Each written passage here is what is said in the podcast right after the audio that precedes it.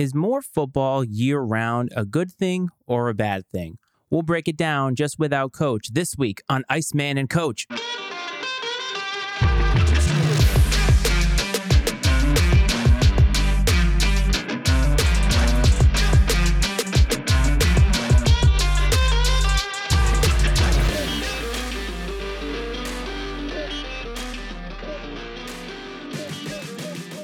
What's up, everyone? Welcome back to another episode of the Iceman and Coach Sports Show. This is me, the Iceman, Matt Frates. Unfortunately, we do not have the coach here this week. Hey, you know what? We're human beings. Things happen. He is a family man. We've done this before, and he's not going to be able to join us for the next couple of weeks. But don't let that discourage you because it will not mean that it's going to be less of a product from us here at Iceman and Coach. The last time we came to you was Super Bowl Sunday. That was February 12th. And my apologies that we have not come to you since then. We decided after the Super Bowl, which is a huge event, to take a little bit of a break. In the content game, you find yourself constantly wanting to churn out content. And sometimes you need to take a little bit of a step back. And unfortunately, we don't have a team of interns or anybody else who can come substitute in for us. So we have to take the break ourselves. And it was a nice little respite. I turned 40 years old. I had a great weekend with family. And we are back this week, or I am back this week. And I want to break down the event that was the Super Bowl. But before we get into that, I just want to tell you and thank you, every single one of you who tuned in to the big game pre show Bedlam show that we did from 12 to 1 o'clock on Super Bowl Sunday.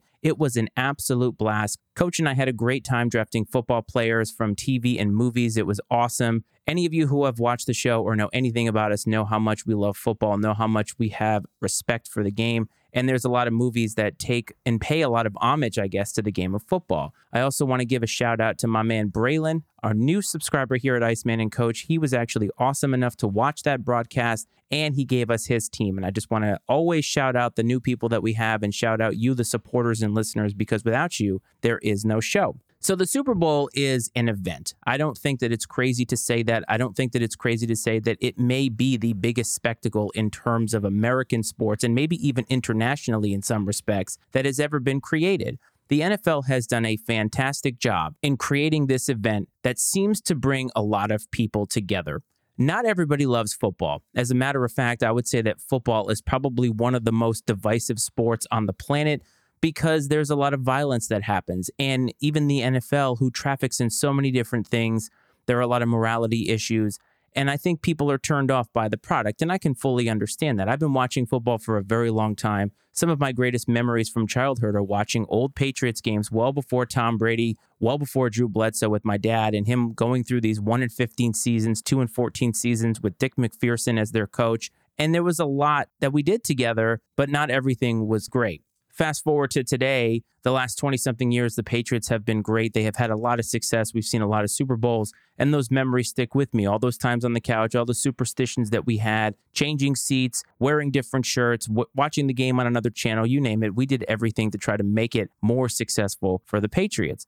But now I think today football is so much more of a global sport. I think it has a little bit more of a global appeal. At least that's what the NFL is trying to do. They're trying to move teams to Jacksonville. They're having games in Germany. So the NFL is trying to expand very similarly to the way that the NBA expanded to China. And I think they've done a great job of making it at least more appealing in that way. But the Super Bowl has always been appealing. I think if I give the NFL a little bit of credit, it's the fact that they have managed to do what many things can't do on a consistent basis, and that's marry pop culture and football or sport here in the US.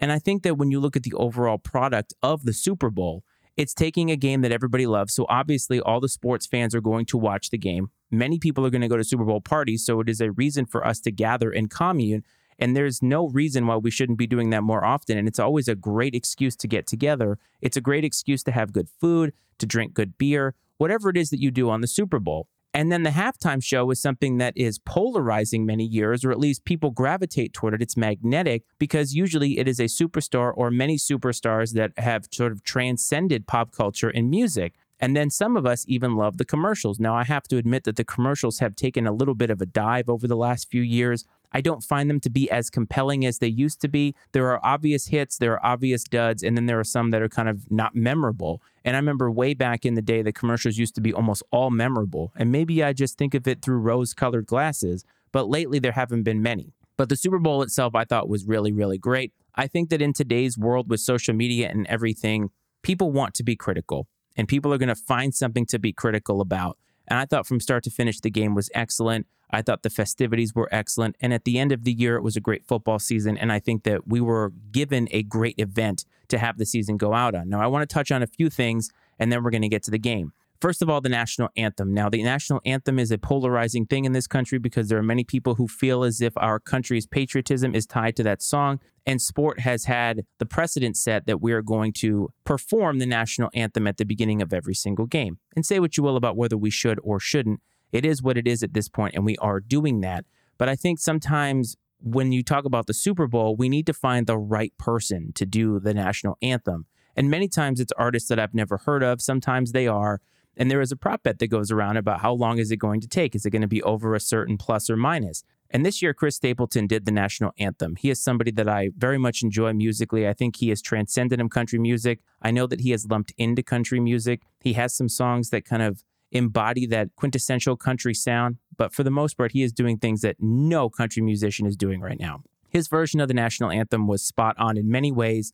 It was simple, but it was also unique to him. And I thought that the camera people from Fox did an excellent job of getting Nick Sirianni's face, obviously filled with emotion. Now, earlier in the broadcast, the broadcast crew had talked about how Nick Sirianni said when he was talking to them pregame that he wasn't going to let the emotion of the game get to him except in that moment. And I think what better time to let the emotion of the game bring you or the emotion of the journey come to you right before you're about to do this. I mean, there are a lot of people who have never been to a Super Bowl so getting to one Super Bowl is definitely a privilege and it is something you should not take for granted because you may not get back. It's very difficult to do that. So I thought that really set the tone for the game. And then the game starts. Now, this game was interesting for me because I didn't feel as if there was a clear cut winner. Many years going into the Super Bowl, the teams are not as even as they are this year. And there's one team that sort of feels a little bit of a cut above because sometimes in the NFL, you have upsets that take place, teams that are there, maybe even shouldn't even be there.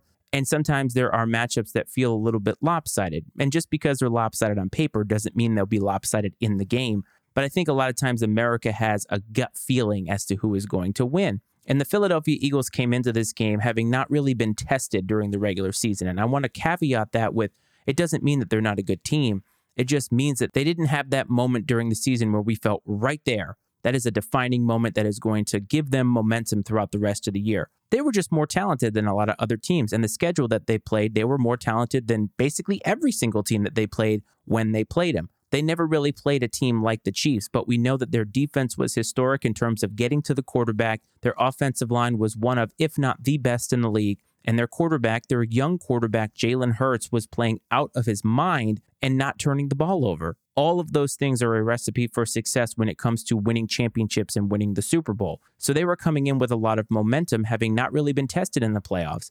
And then the Chiefs come in with a pedigree, having won a Super Bowl a couple of years ago. They went to one in 2020 and lost. And Patrick Mahomes seems as if he's found another gear. I'm not really sure how that's possible. He lost Tyreek Hill in the offseason. They retooled and they really retooled the offense in a way that somehow got Patrick Mahomes to over 5,000 yards and 40 touchdowns this year raise your hand if you realize that that was happening in real time. I know for myself, having not seen the big splash plays that we are used to from them, yes, Kelce had a great year, but without Tyreek Hill running down the field, the cheetah, it didn't seem as if they were as flashy as they had been in years past. I did notice that over the course of the two weeks between the championship game and the Super Bowl, that the narrative within the media seemed to be shifting a little bit toward the Eagles. And when you got to that pregame, every single analyst on that panel picked the Eagles to win. And the Eagles came out gangbusters, and that maybe is an old dusty term, but they came out and really dominated the Chiefs much of the first quarter. Jalen Hurts was on fire, the offense was on fire,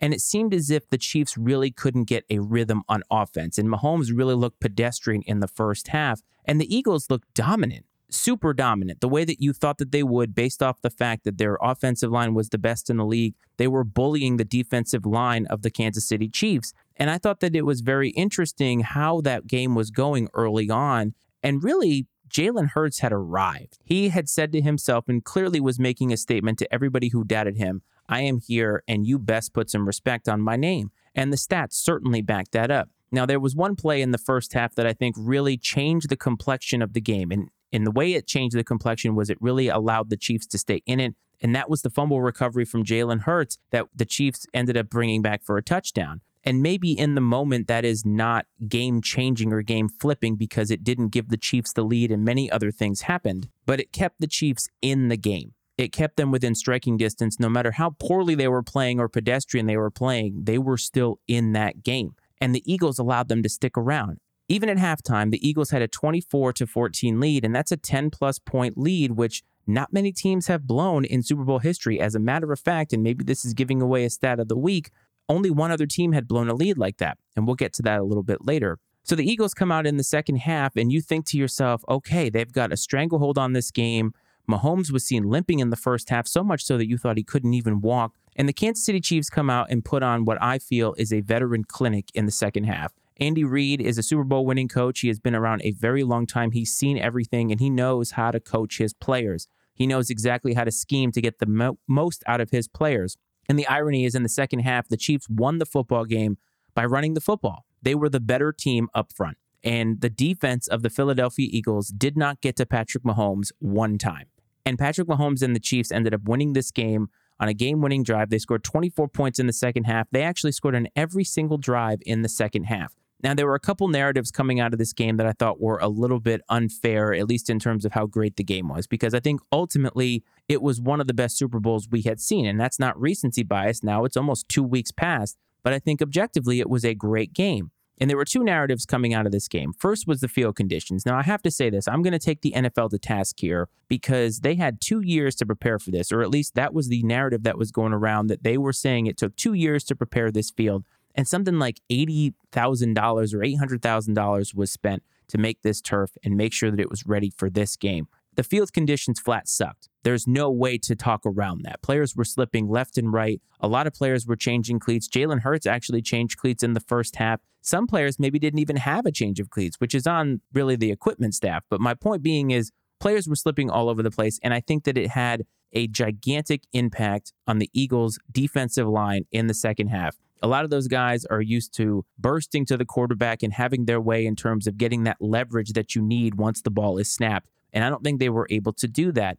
And the Chiefs were able to take advantage. The Chiefs' offensive line did not give up a sack to a team that had been historic in terms of sacking the quarterback. The Chiefs' offensive line bullies the Eagles' defensive line in the second half, and it really changed the narrative of the game the conditions of the field is something that you should be able to get right the first time. And I think it is solely on the NFL and whoever else is in charge of getting that field to where it needs to be. It's unacceptable to have that. That was not really the narrative I think that most people were honing in on, although it was a narrative that was talked about. The one everybody was focused on was the referee. Interestingly enough, 98% of the game, the referees did their job. They let the players play. They called penalties that were obvious, of course, but they really did not call a lot of penalties in this game. And I think the way that they officiated the game for much of the game, like 98% of the game, I think it was consistent. And that's really what you want out of refereeing, isn't you want consistency.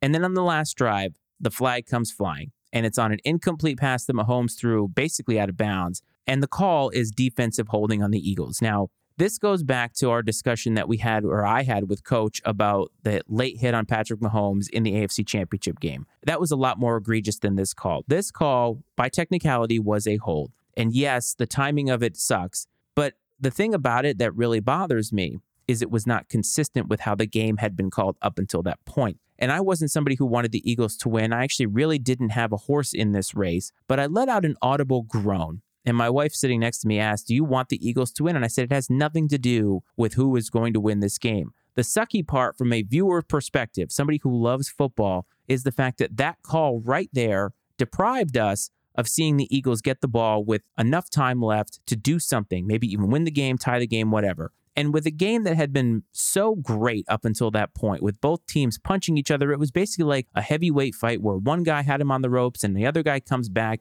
back and forth, back and forth. And the team, the Eagles, I mean, deserve the chance to be able to come back and cement their legacy as Super Bowl champions. And that call, well, again, technically right, it just, it really left a sour taste in my mouth because the narrative of a game of that magnitude should never be about the referees. And I think the way that they officiated the game was consistent until that moment. And you don't want to see that ultimately, in the end, the Chiefs pull out the victory. They get their second Super Bowl under Patrick Mahomes and under Andy Reid. and it cements their legacy. Andy Reid is going into the Hall of Fame one day. Patrick Mahomes probably would go into the Hall of Fame today or five years from now if he retired today. And I think it cements a lot of legacies. Now, the question coming out of this for me is not really about the Chiefs. I think the Chiefs' window may be shorter than people think, but it may be as long as Patrick Mahomes' career because they've gone by that period where your quarterback now needs to get paid. He's already getting paid, and they're going to restructure that to make it work. They are going to lose Kelce at some point because he is a little bit longer in the tooth than people realize.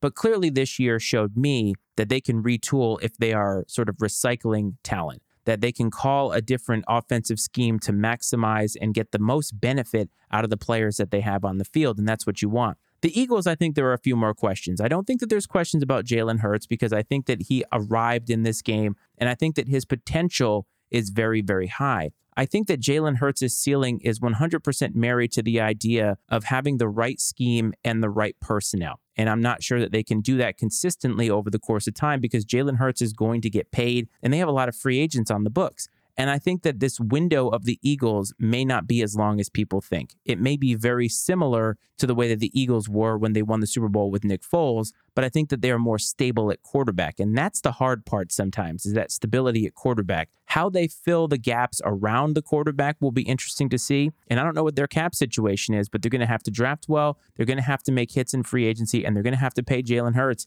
All of that is very, very difficult to do. But in the end, I think that they are a smart organization. They have been very aggressive. And now that they know that they have their guy at quarterback, I think they know what they can do for the future. And that actually brings me to a narrative coming out of this week that is sort of related to the Kansas City Chiefs because one of their coaches, Eric Bieniemy, has been in the news for the last few years in the offseason because of his inability to get a head coaching gig. And I find all of this very, very fascinating because we have seen guys who are really crappy at their job. And let's think Adam Gase, Nathaniel Hackett, guys like that, who are constantly given second chances in the NFL. Eric Bieniemy is coming out of this game now a two-time Super Bowl champion and he is coming out with currency, as Cleve would say.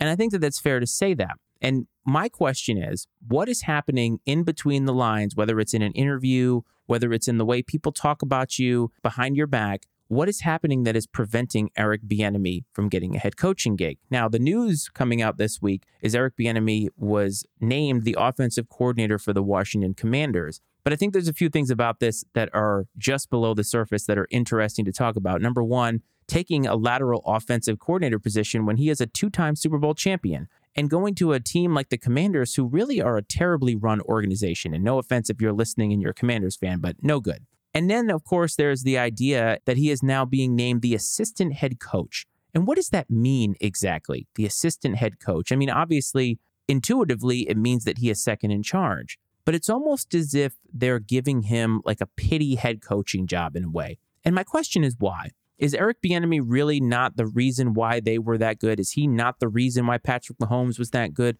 Was Andy Reid really calling the plays? Was Andy Reid really making the schemes? I actually don't know. LeSean McCoy has been in in the news and all over social media talking about how he's not a, a, team guy, how he's not a great coach, he's not a leader of men, and that's something that Jeff Saturday said that he was. I can lead men to one win, by the way. But what is it about Eric Bieniemy that is not translating to a head coaching gig? even if he's not a player's coach, look at all the coaches that have been successful that have not been players' coaches. Bill Parcells, namely, even Jimmy Johnson wasn't a player's coach when he was in his heyday. And so, why can't he get an opportunity? To me, him taking this position and having to be caveated in his contract that you're an assistant head coach is really an indictment on the NFL. It's an indictment on the fact that for some reason, black head coaches, even though they are at a disproportionate rate to white head coaches, and I'm talking about all over the league, black players are predominantly the makeup and the demographics of the NFL personnel. And so Eric Bieniemy should be getting a head coaching job, and he should have gotten it last week. What's it going to take? So two Super Bowls isn't enough. So what is he going to have to do? Win a Super Bowl with the Commanders? Will that be enough? It seems to me, though, that maybe the unspoken narrative here is that Ron Rivera is on a very, very short leash. And if the Commanders start, let's say, one and three, goodbye, Ron Rivera, and hello, Eric Bieniemy. The crappy part about that, though, is they should have just given it to him outright. If they wanted to make him the head coach, make him the damn head coach. And that goes to any team in the NFL. Eric Bieniemy should have been a head coach by now. He has two Super Bowl rings that he was an integral part of. He's calling plays. He's the offensive coordinator with Patrick Mahomes. And maybe that's part of the issue. Maybe the issue is that he is flanked by Andy Reid, who is a Hall of Fame coach, and Patrick Mahomes, who is like a generational talent, an all time talent. And maybe people can't decipher whether it's actually Eric Bieniemy. But it's got to be some of him, doesn't it? And for some reason, the hiring process in the NFL is completely incapable of giving him that rub. And it just, it bothers me. And he has to take this job, and it feels like a pity hire. And he's got to go improve himself. And for what? For what? He has two Super Bowls. What the hell does he have to prove? It just really grinds my gears, as you can tell. So the NFL season is over. Football is over. At least professional football that we are used to is over. This week, Coach and I, we're going to get into some college basketball and we're going to try to transition to some of these sports that bridge the gap between the Super Bowl and opening day of the NFL in September. But with him not here, I do want to talk about the XFL a little bit because people probably said, What do you mean no football? We have the XFL and the USFL. And I want to dive a little bit into that because I think it's worth noting. I think that the NFL having a little bit of a competition isn't a bad thing. But if you're sitting here thinking that the XFL and the USFL are going to be real competition to the NFL, you're delusional. There's no way that it's going to happen. It's very similar in my mind to WWE and AEW. I think AEW is the closest thing that's going to come to being WCW back in the day. They're not going to threaten WWE's revenue, they're not going to threaten their position in the hierarchy. And it's very similar here. The XFL and the USFL is minor league football. I think that there is a place for that, though. And if you looked at the opening weekend for the XFL, there's a lot of things that the XFL is doing that I think is great in terms of development for the NFL. And I think this is where the next opportunity needs to come. The NFL needs to look at the XFL and say, okay, we have an opportunity here. Let's take you under our wing. Players are going to get paid more, they're going to get opportunities to shine. And let's almost call it like a developmental league. The NBA already does this. When a player is drafted and is struggling, they can go down to the G League. They can try to hone their skills and come back. And yeah, I get it. A lot of players don't end up coming back. But at least in football, you're getting snaps, you're getting game opportunities. And sometimes that is critical to finding out if a player has it or not. How would we have known Tom Brady was Tom Brady if he didn't get the chance to play? And think about how many countless players over the course in the history of the NFL have never seen the field and we've never actually seen what they're made of. Look at what happened with Geno Smith. Geno Smith was written off because for eight or nine years he was seen as a crappy quarterback. He gets his chance with a not great roster in Seattle. I mean, yeah, he had DK Metcalf and Tyler Lockett, but it's not as if they're world beaters. And look at the season that he had. And he's going to get paid because he had a great season. Look at Josh Rosen. Never really saw the field, and he's gone. He never really had a chance in the NFL, a guy who was so highly touted coming out of UCLA. And there you go. So the XFL and the USFL are providing opportunity there's an opportunity to try different rules. There's an opportunity for players to get playing time, to get seen. And I think that there is a way for these coaches in the NFL to get another shot as well. I mean, coaches benefit from this too. I mean, imagine if you are a coach in the G League or the XFL and you win a championship. That elevates you. It gets people to look at you and notice you. And I'm not saying that there are coaches in the NFL that don't already have that experience, but if you get that experience because you can't get in the NFL, again, it's experience we need to be providing that opportunity. But I just don't want people to have the expectation that the XFL is great football. Was it entertaining this weekend? Yes, because I love the kickoff rule. I love the onside rule. I love the fact that we're taking the kickers out of the game completely. I don't even understand why we have kickers in a game that is decided by literal inches on the field. And sometimes the kickers could make or break a game give the offense the choice to go out there and do what they do. I absolutely love that. I felt like XFL 2.0 didn't really lean into that enough. And I think that in 3.0, we're seeing a little bit more of a strategic look because, again, this is the opportunity to try these kinds of rules out. And you already hear the NFL percolating on, hey, we're going to steal that idea. I think the kickoff idea is a wonderful idea. They can't actually move or make contact until the receiver has actually received the ball. It's made for some exciting kickoff returns, but also a lot safer kickoff returns. That's a win win for the NFL. So I think that the NFL and the XFL, hopefully at the end of this season, will come together and have a partnership. And boy, if The Rock is able to pull that off, what a coup. Because the NFL has not really wanted to partner with anybody, but now they can take a little bit of that I don't know, uncomfortable nature around NCAA football and all that. And I know that the NCAA and college football has become more of a pro product and they're getting paid for image and likeness and all that. But now there can be an in between. Guys don't have to feel like they can declare for the NFL draft right away. Even if they have four years of eligibility, they can go play in the XFL, hone their skills, get seen, then make a roster and do what they have to do to make a team at the NFL level. But if the idea is that this is going to be competition, the XFL will be gone, the NFL will be here, and the NFL is just a superior product. The best players in the world play in the NFL. Hard stop. The XFL will never have that because why would a player not play in the NFL if he's capable and go play for the XFL? It's just asinine. There is not enough infrastructure and money to have these high valued players playing in the XFL. And so I think the XFL has an opportunity. I hope it continues to be successful this season. I'll be interested to see what names pop up in terms of popularity looking to go to another team in the NFL because again, they're going to be playing in this offseason. Guys are going to be getting snaps. They're going to be having the opportunity to have a highlight reel. NFL teams are going to take notice. You don't have to cut down that 53 man roster until a lot later in the offseason. So there's going to be a lot of opportunity there. So I am sort of excited about that, but I want people to taper their expectations. So we've reached sort of the end of the show. It's going to be a lot shorter than it normally is because, quite frankly, without Coach here, there's not enough to really talk about and banter about. And with a lot of these sports percolating, the NBA has passed its All Star game. The NHL is getting up on its All Star game and has passed it. And baseball pitchers and catchers have reported we're going to be getting into spring training very, very soon. And I promise you, Iceman and Coach is going to be there every step of the way because we want to talk about sports. We are a show for the casual sports fan. You don't have to be in the know or a sports nerd to be into this show. We're not diehards. We love the games, we love sports, and we love to talk about it. But really, what we love to do is talk about it with you because you, the fans, are what make this possible. And I think that without you, we don't have a show. So I hope that you stick with us for the rest of the season. But that doesn't mean that this episode is over. We do have one more thing to get into.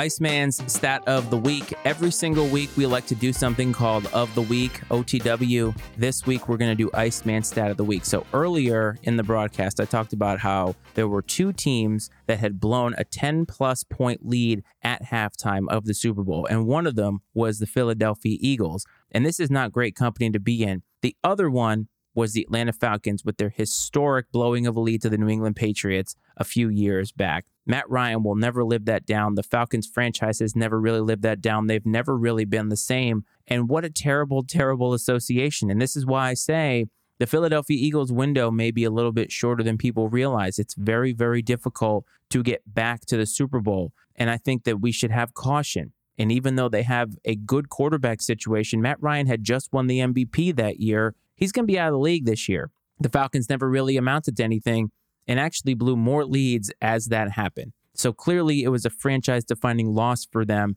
I don't think that's going to be the same case here because I think a 10 point lead is a lot different than 28 to 3. But man, the way that they played in that first half, a disappointing end to the season for the Philadelphia Eagles. And you'd like to think that they're going to be back, but it's just another way of saying getting to the Super Bowl and winning is very difficult. Do not let the New England Patriots success fool you into thinking that that is the case. I think they are an outlier.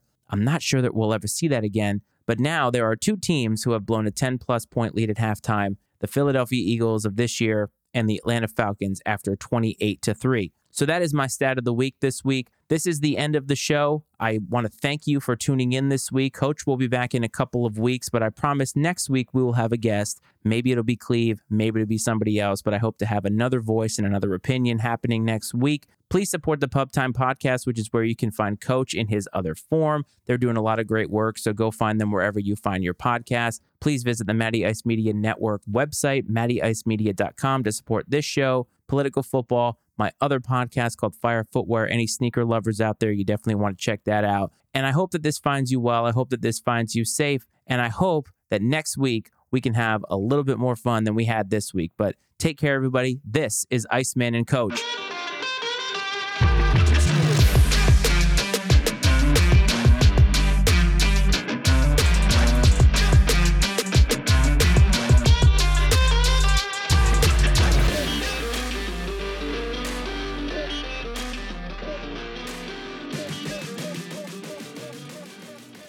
Opinions and viewpoints expressed on the Iceman and Coach Sports Show are those of Matt Frates, Brad Powell, and their guests, and not necessarily those of the Matty Ice Media Network.